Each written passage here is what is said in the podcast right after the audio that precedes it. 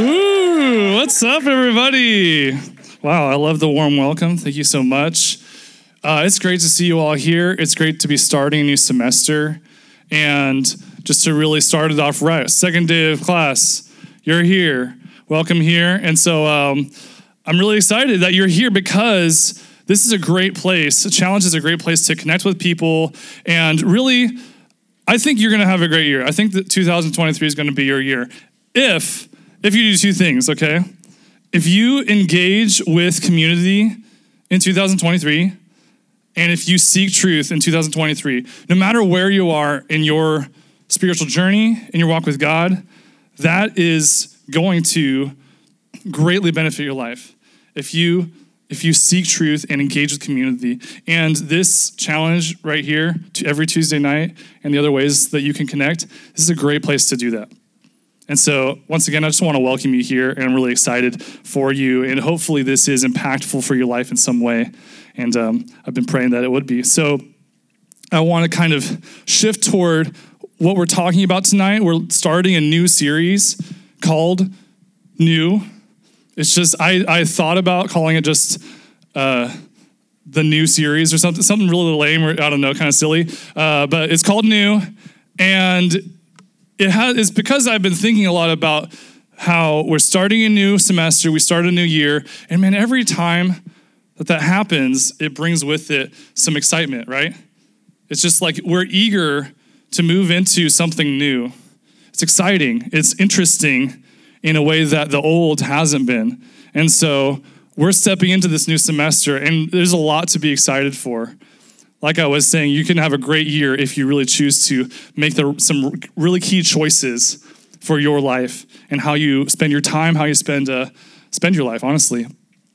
So, but what happens here is that we naturally yearn for what is new, and this has some positive consequences. You know, we're, we're excited, we're energized for what's to come, but it can have some negative consequences. And I'm going to get into that in a second. But first, these are my new socks. Do you like my new socks? Thanks. Yeah. Um, I ordered my new socks on Thursday last week, and they came in today, as you can see. And every day since Thursday, I've been checking on my little the little app that tells you where my package is. Several times a day, I've been checking in to go, where are my new socks? Right? Do, does anybody else do this? Like when it comes to like a package coming in or something, you got the new socks coming in, I'm, I'm, I'm ready for it. I'm anticipating it. And this is a this is a human nature kind of thing to do, whether you do it with that or a, a way that, another way that I see this play out, at least in my life, is on social media. The social media apps, they're designed for, for, for them to last forever, right? I'm scrolling on there and it, it doesn't stop. Have you noticed that? You know, it's they're designed to, to make it so that you are consistently, you you scroll to the next thing, you say, is this new? Right? Is this interesting to me?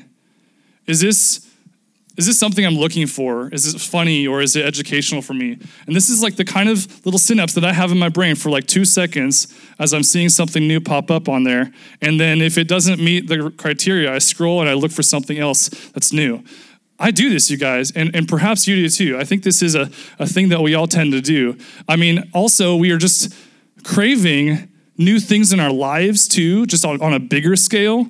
And we want to see changes happen. And we're unsatisfied with what's currently in front of us a lot of the time. And I, once again, I just find myself in that spot. I need those new socks, you know? Uh, so that's that can be a good thing, but has these problems where we can be just almost addicted to that, that experience, that sensation of the new happening to us the new socks arriving on my doorstep. There's something like exciting about that. But we can be enslaved to that if we're, say, scrolling for too long, or we're just in a state of dissatisfaction because of our surroundings, because not, not enough news happening.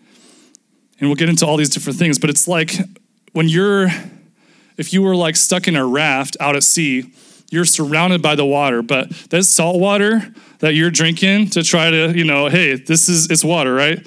I'm thirsty. It's only going to make us thirstier, right? And so we need something different. We need something else to fill that void, something new that uh, the most new stuff just isn't isn't doing. And so for us tonight, I have two biblical steps for our approach to the new. And so you have a handout that you were given. Uh, if you want to follow along in that, there's a pen as well. If uh, it's up to you, though, ultimately. And so just you can follow along with me, and I really hope that this is helpful to you. And so the first of these steps for our approach is to stop chasing the futile new. Stop chasing the futile new. Stop chasing that. Okay. Okay. Sounds good. so, stop chasing the futile new. Okay, that's number one. Ecclesiastes 1 2, it's on your handout, says this absolute futility, says the teacher. Absolute futility. Everything is futile. You guys, I don't know if you've ever written a sermon before, but that's a weird first verse. I feel weird right now that that was my first verse in what I just what I'm sharing with you.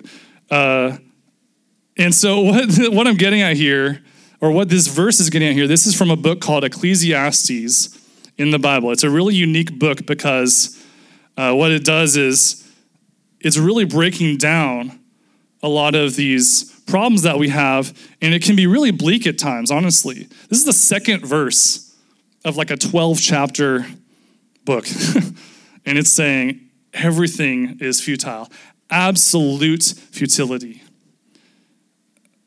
And and so we're forced to reckon with that as people. Is what's that mean? Well, there's this word that pops up constantly in the original Hebrew of the book Ecclesiastes, and that that word is hevel. Hevel. H E V E L for those of you who care. And this word futile that we read in this, this passage just now, that comes from that original Hebrew word hevel. Absolute hevel. Everything is hevel, is what this means. It's used many times in the book of Ecclesiastes, and what it essentially means, it means a vapor or breath. Just that. And it signifies, in the context of Ecclesiastes, a sense of temporariness, something that doesn't last. When I stepped outside this morning and it was cold, I breathed, right?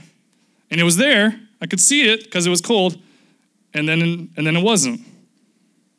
It, it, was there and then it wasn't. This is the temporariness of Hevel. This is the temporariness of life, according to Ecclesiastes. If if this author is to be trusted, and so it doesn't last. And and this concept of life as being momentary, as a breath. It's also found in other places in the Bible. We see it in so a completely different book in, in the book of James, another verse on your handout says this Come now, you who say, Today or tomorrow we will go into such and such a town and spend a year there and trade and make a profit. Yet you do not know what tomorrow will bring. For you are a mist that appears for a little time and then vanishes. Instead, you ought to say, If the Lord wills, we will live and do this or that. So, James 2, he describes life and our, our experience as a mist, as a vapor, something fleeting and passing. And its intent is to put our minds in perspective, our existence into perspective of, hey, this is how things are. And James, however, he hints at this greater truth. He doesn't just say everything is hevel, everything is meaningless or futile and leave it there. He says, no, God's will dictates the course of our lives. God's will dictates the course of our lives. You and I can put our ambitious plans into action, but the outcome is ultimately up to God. And so, everything is Hevel, and there's this illusion of control that we that we have of like all the plans that we make about our future, about our livelihood, about our life. And but ultimately, the Bible says God controls all these things, and our our dent in them might not be as significant as we think. If this isn't bumming you out enough, we're going to go back to Ecclesiastes. Don't worry, don't worry.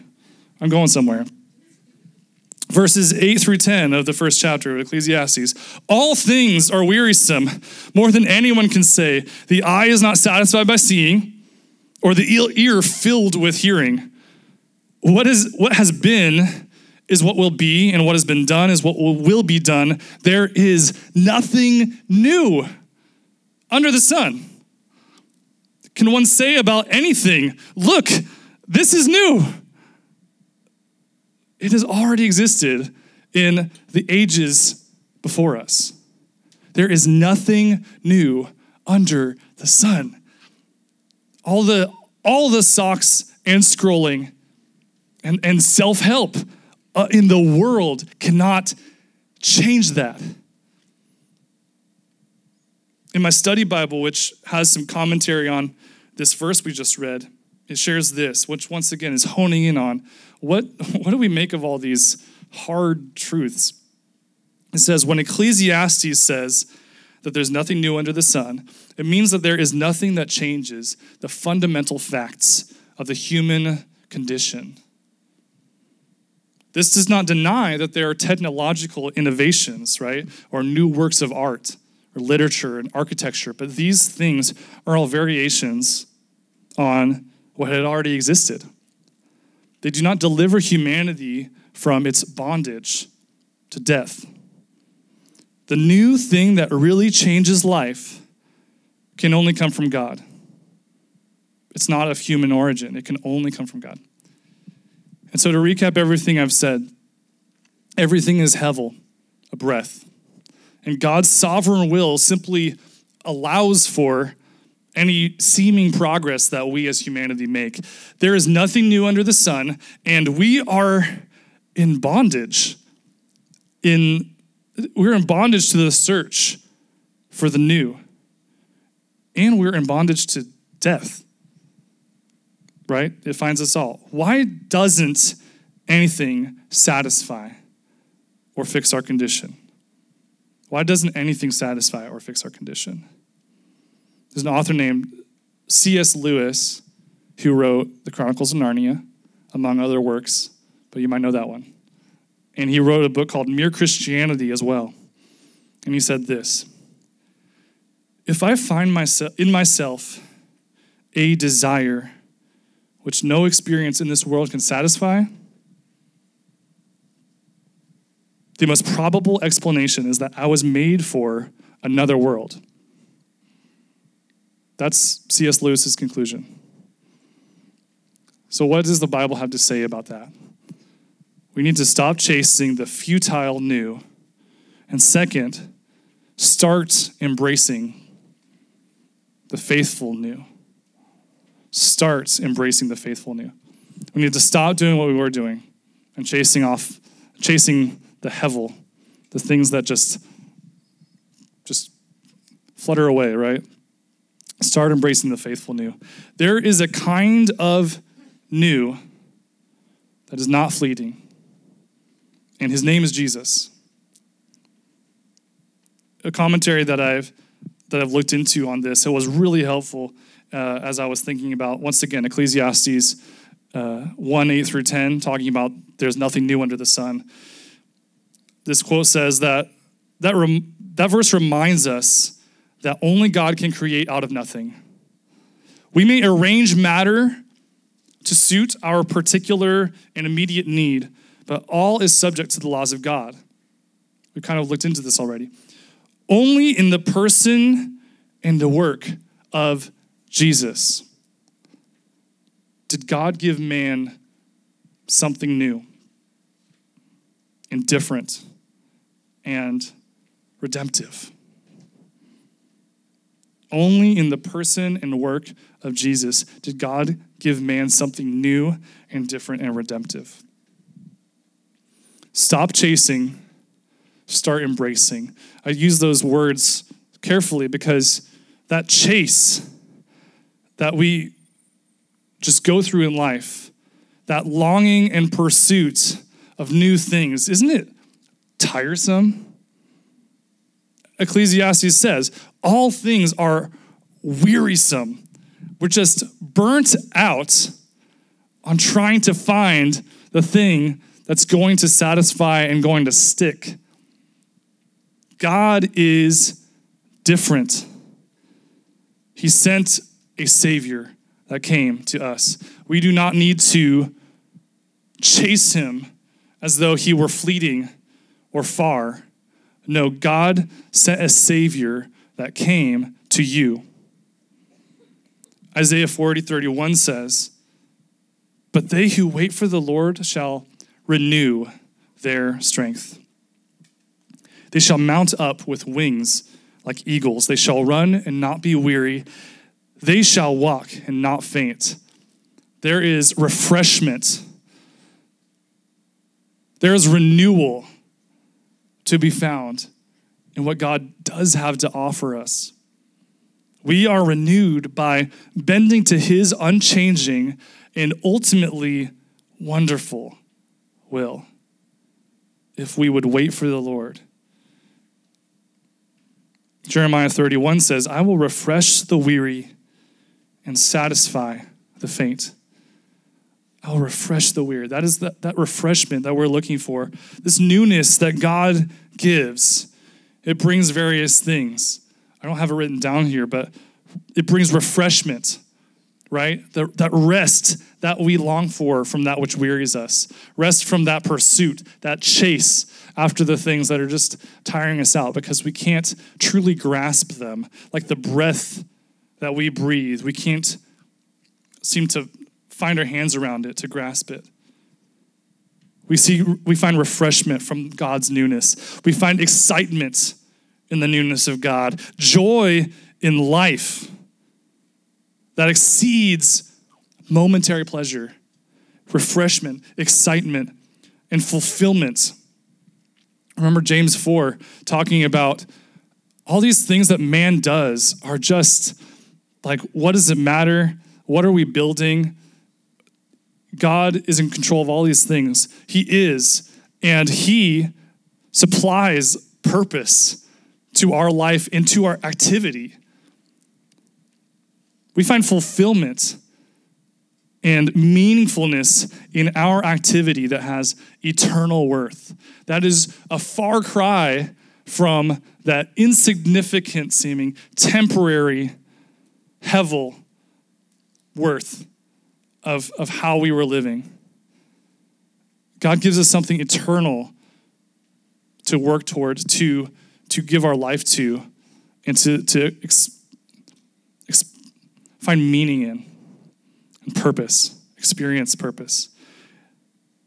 The newness that God give, gives brings refreshment and excitement and fulfillment, but most importantly, God's newness makes us new.